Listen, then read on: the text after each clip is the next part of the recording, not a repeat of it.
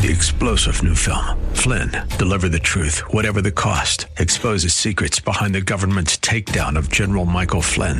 Flynn knew what the intel world had been up to. He ordered the first audit of the use of contractors. This set off alarm bells. He told the truth. He was the most dangerous person for Donald Trump to hire. They had to get rid of Flynn. Flynn, deliver the truth, whatever the cost. Available now. Watch it today. Go to salemnow.com. Salemnow.com.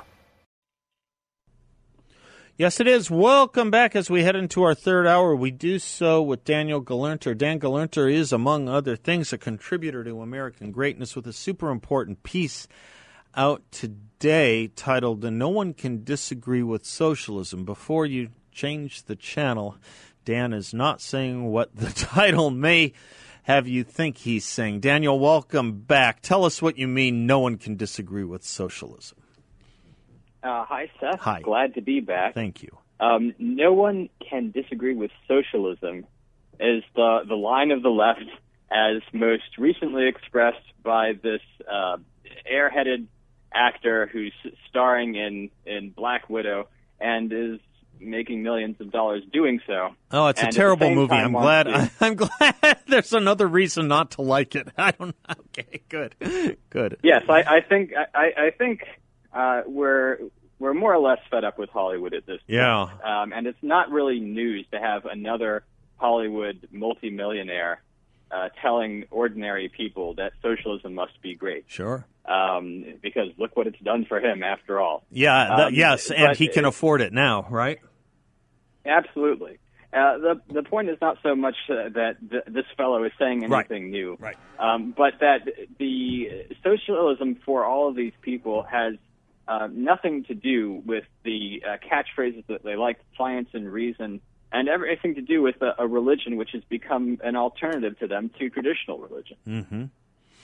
I I I, I want to get into this traditional religion because that really is the template for everything you're writing here on on on Marx's influence on America now or socialist influence on America because as you write it's not to expel all religion it's to expel competing religions. Two religions can't exist at once you write. Well, yes, the um, it is it's the fond line of the the Marxist um, the the person who claims to be an atheist. My my my take is really that they're not atheists. They just don't believe in our God. They don't believe in a Christian God or a Jewish God. They believe in a sort of God of Marxism, as it were. And so they make a big deal about the separation of church and state, uh, which of course is not in the Constitution. We have the Establishment Clause. It's a related idea that we shouldn't have an established state religion. But um, when they express this idea of separation of church and state, um, it's always to expel traditional religion, to expel Christianity or Judaism from the classroom, especially from all public places. Um, but they don't want to get rid of religion per se. They just want to make room for their own religion as a replacement because uh, Marxism is a religion. It has all the tenets of a religion. It's not susceptible to rational evaluation. It can't be disproven. It's just something that you believe in. And they want to disrupt traditional religion as they want to disrupt a lot of other things. It was hard for people to grasp this who weren't familiar with philosophy or ideology, David. Uh, excuse me, um, um, uh, Daniel. But one of the interesting things about the biggest Marxist movement in our country that was recognized as such by conservatives and the founders who told us they were Marxist, but seemingly no one else. I'm talking about Black Lives Matter. One of the very main features of their movement, of course, you had issues having to do with education, but the the one that was so interesting to me was disruption of the Western family, and that is classic Marx. Engels wrote a book on the disruption of family. The Communist Manifesto spends a lot of time on the disruption of the family. It seems to me people were kind of feeling around in the dark just simply because they didn't understand why we who understood Marx were so concerned that so many people in elite stations in America, mayors, governors, senators, congressmen, candidates for the presidency, were aping Marxist lines. Yes, Marxists hate families They have always hated families because they, that is the family, uh, interposes itself between the individual and his allegiance to the state. It's it's sort of like um, expecting um, all priests to remain celibate so they can focus on their relationship with God. Uh, Marxists want all of us to remain out of family so we can focus on our relationship with the government. Mm-hmm. Um, if you have a family, you care about these people, um, and and you you your obedience to the state may be undermined thereby. The Marxist view uh, is a dictatorship of bureaucrats with nothing to protect you from them and nothing to, to take away your obedience and your attention and your focus from serving the government. You know, one of the interesting things I did, I, maybe you'll find it interesting, Daniel.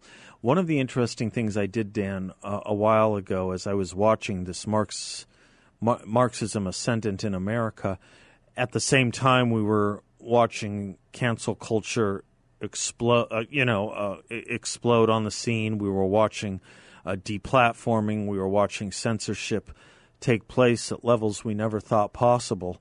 Um, I was looking at what Marx's interpreters and Marx's views were on freedom of speech, and it's interesting. They will say they only believe in freedom of speech that serves the Marxist cause. So I suppose theoretically you could have speech that ranges tolerably from Trotsky to Lenin, but anything outside, maybe a little Stalin is okay. But any anything outside of that uh, would, of course, be subject to making you an enemy of, of the state. Having said that, yes. there's an even more tyrannical element here that Black Lives Matter adopted in their curriculum, and it's one of their platforms. And I'll just read it to you directly from the BLM curriculum. In affirming that Black Lives Matter, we need not qualify our position. To love and desire freedom and justice for ourselves is a prerequisite for wanting the same for others. It's that part about we need not qualify our position.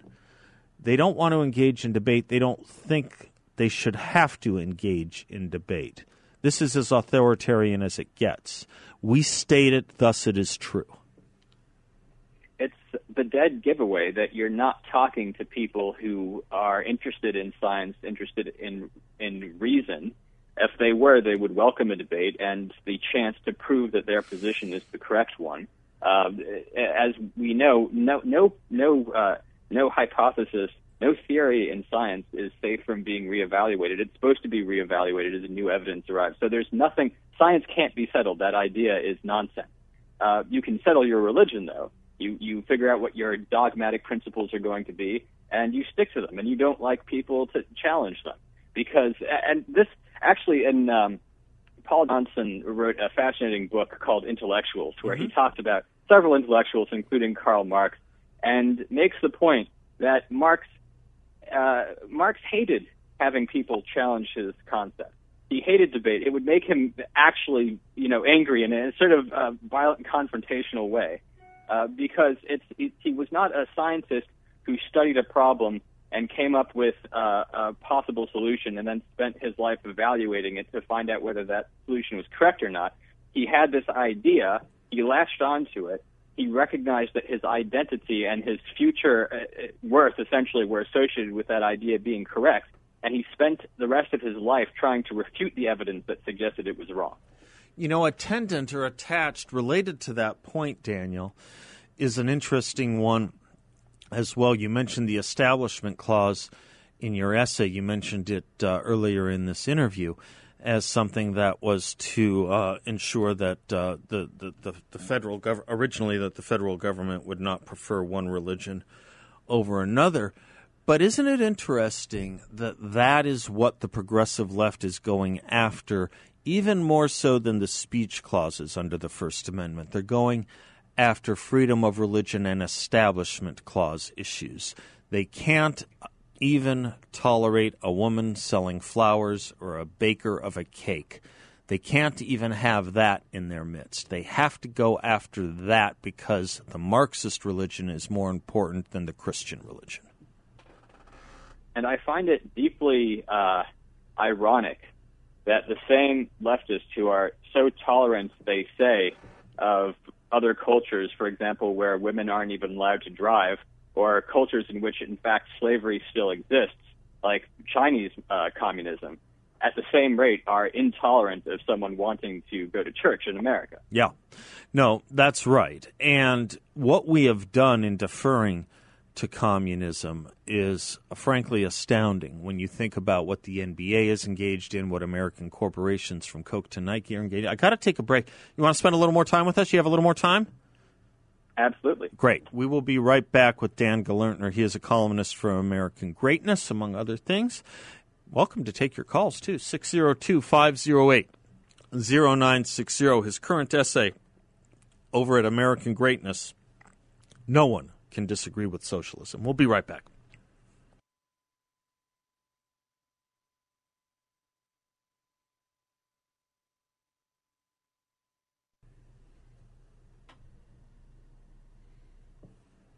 Welcome back to the Seth Leibsohn Show. Daniel Gelernter is our guest. He is a contributor to American Greatness, uh, among other things. Um, welcome back. 602 508 0960. No one can disagree with socialism is the title of his most recent piece. The idea that religion must be expelled from all public places is a lie and a fraud, a Marxist Trojan horse. The goal isn't to expel all religion the goal is to expel all competing religions that compete with Marxism. Excuse me, that compete with Marxism. Daniel, one of the interesting things one keeps whenever one writes or speaks of Marx or Marxism, one of the things one runs into is the argument that, well, you can quote, you know, statistics out of Mao's China, you can quote the Red Book, you can talk about um, what took place in the Soviet Union But those weren't really in true communist Marxist societies. True Marxism has never really been tried. I remember Irving Kristol many years ago, Bill's dad, writing about that very point and saying that these Americans who say that, and they're mostly Americans who say that, are convinced that they have a better understanding than anyone else who is proclaimed to be operating in Marx's name. I always thought that was an interesting point. But you never hear the argument that capitalism, true capitalism, has never been tried, have you? It's very curious that socialism or Marxism should be so difficult as to have been historically impossible to implement correctly. And every time it's uh, implemented partially, it kills some tens of millions of people uh, whereas the alternate version of free market society, I don't like to call it capitalism, that's also a Marxist term, but uh, free market societies have been implemented in various places and flourish immediately and raise everyone's standards of living and don't seem to feel the need to go and murder millions of people. It's one of the deep and inexplicable ironies of Marxism. It is, and and and and that's why a lot of us kind of cringe. If I can transition to the issues having to do with um, with COVID and masks and children and government power and that entire well, let's call it basket of horribles for now, not not deplorables, but horribles, parade of horribles. That's why a lot of us flinch when we see all of this done in the name of science or even worse, public safety terms that come with pretty uh, pretty in, in, in, in, in iniquitable um, Marxist pedigrees. Absolutely. The I remember. I remember. today is the day Robespierre, by the way, who was beheaded, and I'm remembering something called the Committee on Public Safety. Uh, a happy anniversary. Yes. Uh, the yes, Marxism often comes back to bite the Marxist. Of course, not until he's had his way with large swathes of the population a defining feature of the progressive left is that they believe words have meaning in and of themselves. So you can you can make something that thing just by saying it. If you say something is scientific, that's what scientific is. If you say something is for the public safety, then that it must be. If you say that something is the people's democratic republic, then it must be for the people, and it must be a democracy and a republic because you just said it was. Um, likewise, they don't realize that a, a, dollar, for example, does not have any absolute value. It represents certain value in, in labor that you can exchange for things, but they think that just by decreeing that people will have more dollars or get paid more dollars for a certain amount of work, that they'll have more money in their lives. Um, that's the the idea of, of dissociating things from their meaning and believing that they stand in the abstract and can be applied to anything is, is one of the favorite tricks. Yeah, I remember. I remember early on. Uh, did you ever know? You might have. Uh, you might have known. Did you ever know Bernard Lewis, the Princeton scholar on Islam and the Arab world? I don't know if you ever met him. I did not. Um, he made an interesting point early on in the war on terror when a lot of us were talking about who we thought the enemy was, and we had any number of terms radical Islam, Islamists, fill in the blank. And there was a lot of pushback from the CNNs and the Democrats at that time saying, you know, they don't represent Islam. The terrorists don't represent true Islam. And Bernard Lewis made an interesting point that's kind of relevant here with the point about Marxism. His point was, you know, they tell us all the time they are acting in the name of Allah and on behalf of Islam. Who are you, Mr. Secular, who doesn't even know how the Bible opens, to tell them that you know more about what Islam represents than they do? It's not an insult to call someone something they themselves call themselves. When Patrisse Cullors of BLM says she is a trained Marxist, it's not an insult to say the founder of BLM is a Marxist. She's proud of it. Absolutely. The um, there's an interesting uh, point that Churchill makes about the Second World War when he talks about Baldwin and then Chamberlain. Um, and so Baldwin, who was prime minister beforehand, he says uh, knew little about Europe, uh, disliked what he knew.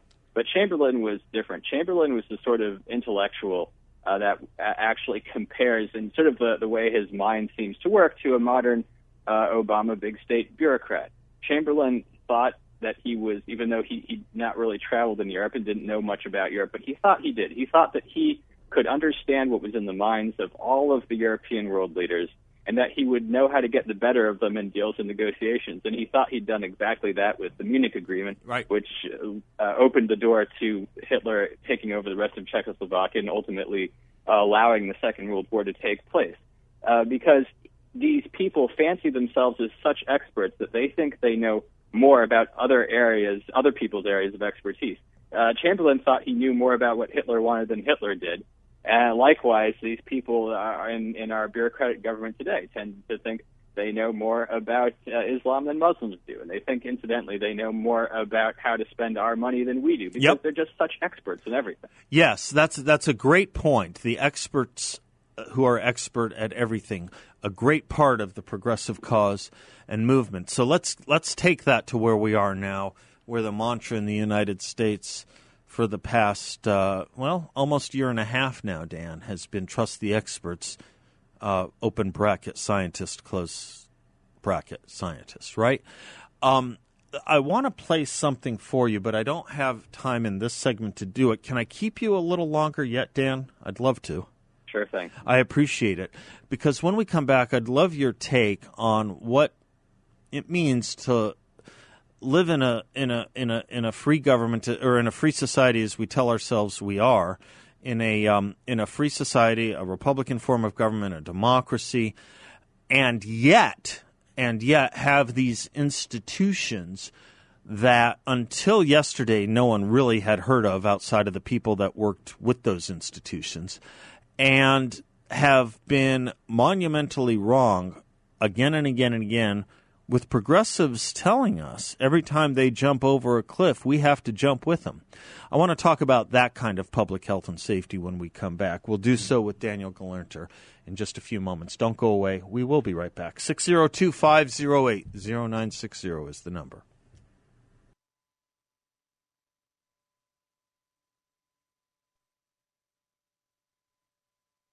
Welcome back to the Seth Leibsohn Show. Daniel Gelernter of American Greatness is our guest. We're uh, talking about his most recent piece, but I want to get his thoughts too. His most recent piece, No One Can Disagree with Socialism, but I want to get his thoughts too on this thing we call the Centers for Disease Control and Prevention. Now, he doesn't technically work for the CDC, but when people say trust the scientists, they have in mind the king of all scientists Anthony Fauci. I think he's probably one of the most recognizable people in the world right now. Dan, this was kind of a fun thing some folks put together. Uh, it's all accurate, but just listen carefully to the words. It's amazing to me how America is supposed to follow this man who contradicts himself in the same exact sentence structures. Just listen to this people should not be walking around with masks. Let me just state for the record that masks are not theater.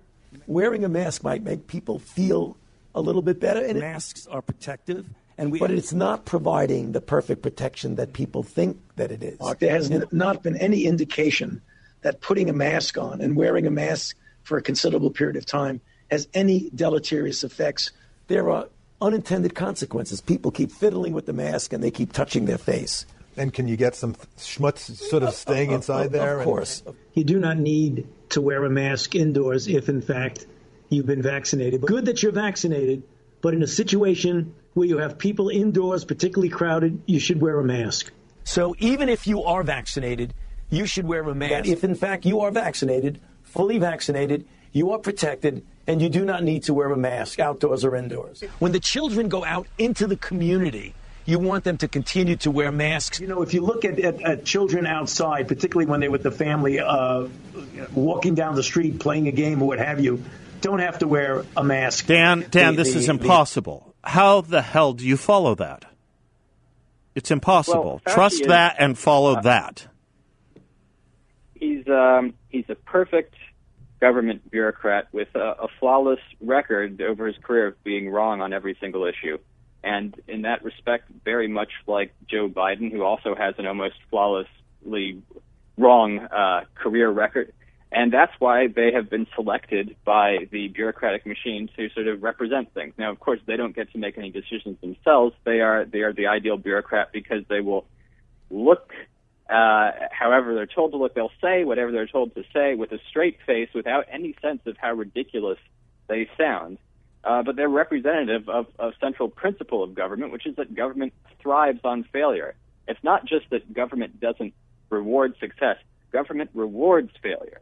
And uh, the because when when you fail in government, you say that the reason is because you didn't have adequate funding and enough people, and so you request more funding and more people. Now, if government uh, gave you money to do something and you succeed in doing it, then they say, okay, we don't need your program anymore. Your job was successful. Very good. Thank you very much. You can go home now.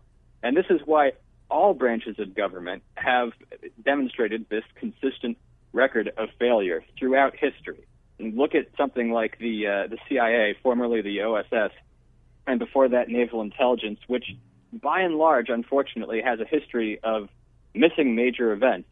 The uh, and as far back as the Second World War. Of course, we didn't know that Pearl Harbor was coming. Uh, you can say that that's not really fair because intelligence was very nascent at the time.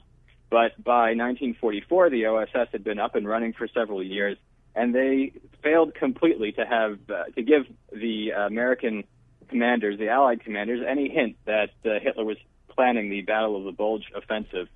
The one and only real success that um, American intelligence had during the war was in the Battle of Midway. Um, and how did how did the government respond? They they sidelined the officers who'd been responsible for that remarkable uh, remarkable piece of work. They took Station Hypo, uh, which was responsible for cracking those codes and figuring out the entire thing, and they shut it down and they transferred the power to Washington. So the message is clear: no matter what branch of government you're in, don't succeed. This is why I now and have for the past three or four months, Daniel, been calling the CDC by its full name, the Center for Disease Control and Prevention. That is its official name, and I think it's important people know the word prevention is part of their name because they utterly failed. They utterly failed, and we're supposed to listen to these these people. And I, I, I just I'll close it with this. Thank God we have a Bill of Rights. That's all I can say because we have one because there are organizations and institutions like the CDC. Um, I thank you for your work here, Dan, and look forward to your next installation and your next visit with us in Phoenix. Thanks for having me. As always, thank you, Daniel. 602 508 0960. I gave some thoughts early on on why I thought Larry Elder had a very clear path to the governorship of California. I've been asked to reprise that, and I will. I did this about two and a half weeks ago. A lot of people are now kind of figuring it out, but if you wanted to be ahead of the curve, you'll want to tune in when we come right back.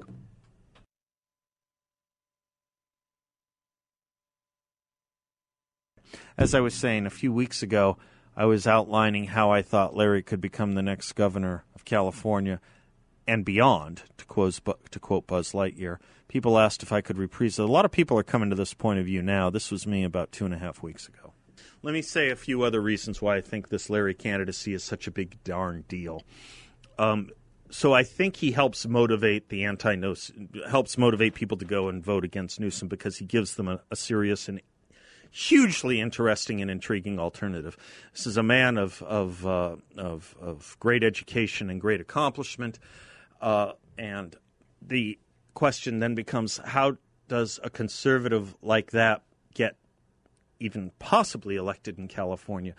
Well, let me tell you. There's an awful lot of restaurant owners and restaurant employees. There's an awful lot of independents and people who haven't been political who are awfully angry about having lost their livelihood, about having seen their communities become enveloped by homeless populations, crime through the roof because prosecutors and Democratic legislators have downgraded misdemeanors that make the stores have to take away their stock and close early. Cities are paying almost six figures, more than a teacher's salary, to pick up hum- uh, to pay city employees to pick up human excrement in the streets. The drug problem has gone through the roof again. Californians are leaving the state in record numbers. Something like three fourths of San Franciscans say they would leave the state if they could. The conditions for a common sense turning around revision 180 on all of this could not be more ripe. Now, let me tell you about something. Uh, uh, let me tell you something about California and social movements. This is the same state that voted for Proposition 187, which was something akin to our version of uh, of of of of HB. What was it? Uh, what what was the famous anti-immigrant, anti-illegal immigration? SB 1070 is what HB I was searching for. 1270, whatever it was. Anyway, Prop 187. Californians passed it. They passed the Civil Rights Initiative, which got rid of race preferences in hiring, public accommodation hiring. Uh, excuse me, public hiring and education. And the Californians just this past November just this past November voted overwhelmingly to keep racial preferences out, to reaffirm the California Civil Rights Initiative. I think the conditions for Larry to win are very, very, very, very, very, very good. In fact, I would put it at probable. Now, what does that mean going forward? It means nothing short of an earthquake if Larry Elder does win.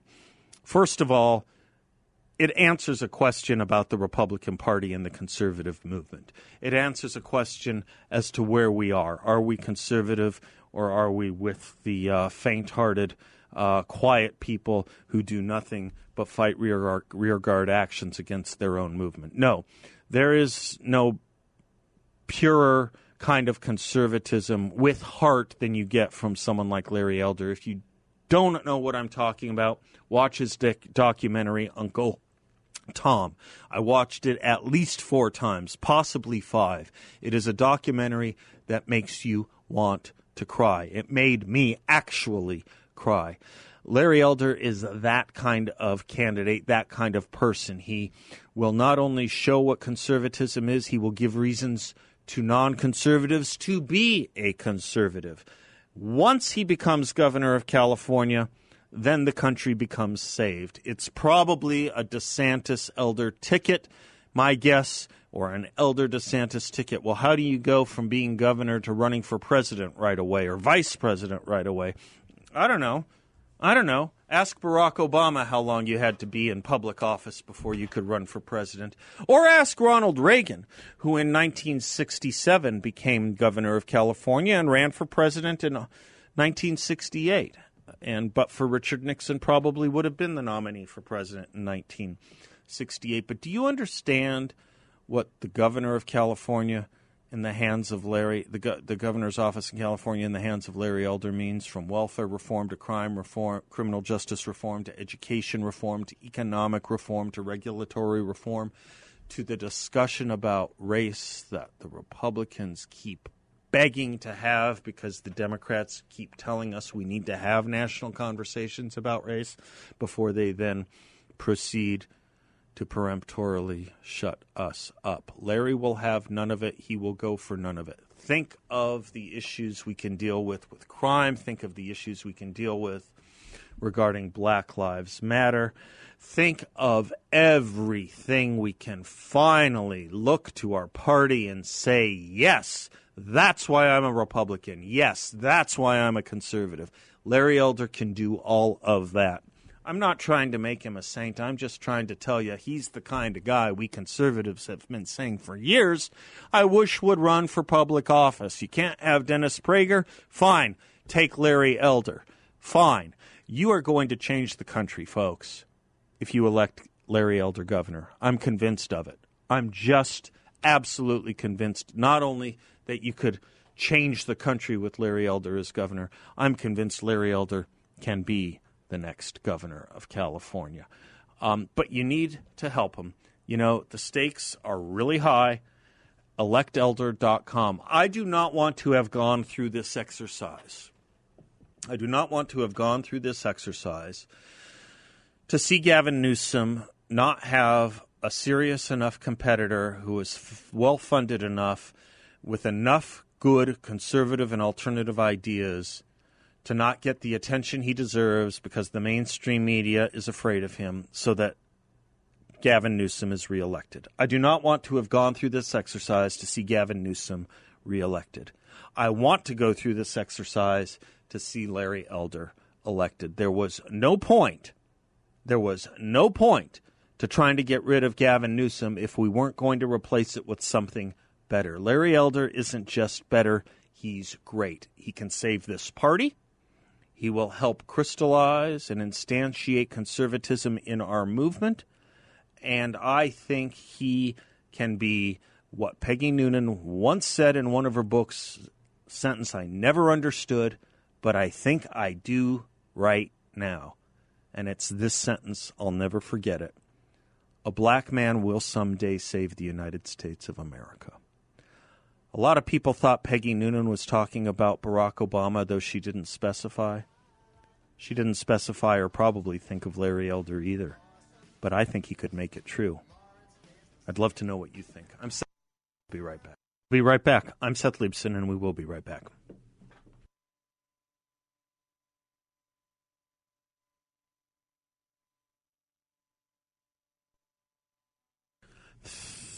Thank you for spending some of your afternoon with us. If you didn't get on, call back tomorrow and let us know you tried today, and we'll put you right up there. Let me close with um, I'm thinking about uh, some of the discussion I had with Dan Gelernter and some of what uh, we've been talking about today with regard to uh, socialism. It's not a phrase I used to use to describe the Democratic Party uh, because um, they, at that point, I thought were too premature and it was a guess as to which way they would go. Would they go the Bill Clinton route and expunge the socialism in their party, or would they go the route we're now seeing, which is embracing it, endowing it, and supporting it as much as they can? Do not forget Nancy Pelosi endorsed and gave money to, as the National Democratic Congressional Committee endorsed and gave money to AOC, Ilhan Omar, Rashida Tlaib, and Ayanna Pressley against moderate Democrats who challenged them. Don't forget that. The Democratic Party and socialist Marxism are today one, and it needs to be said. Ironically, ironically, when we thought we buried socialism, we didn't. We'll talk tomorrow about how we finally can. Until then, I'm Seth, and God bless you. Class dismissed.